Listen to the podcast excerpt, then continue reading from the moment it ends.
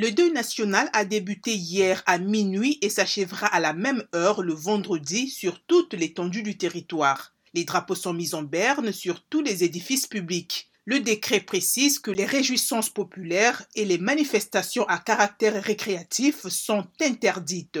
Plus de 70 personnes sont mortes dans l'attaque perpétrée par des djihadistes présumés le week-end dernier contre la commune de Seitenga dans le nord du Faso, selon un dernier bilan annoncé par le gouvernement ce mardi. Les recherches se poursuivent. Setenga a déjà été frappé jeudi par une attaque qui avait tué 11 gendarmes. L'armée a annoncé avoir tué une quarantaine de djihadistes à la suite de cette attaque. Les meurtres sont des représailles aux actions de l'armée qui ont fait des saignées au sein des groupes djihadistes, estime Lionel Bilgo, porte-parole du gouvernement burkinabé.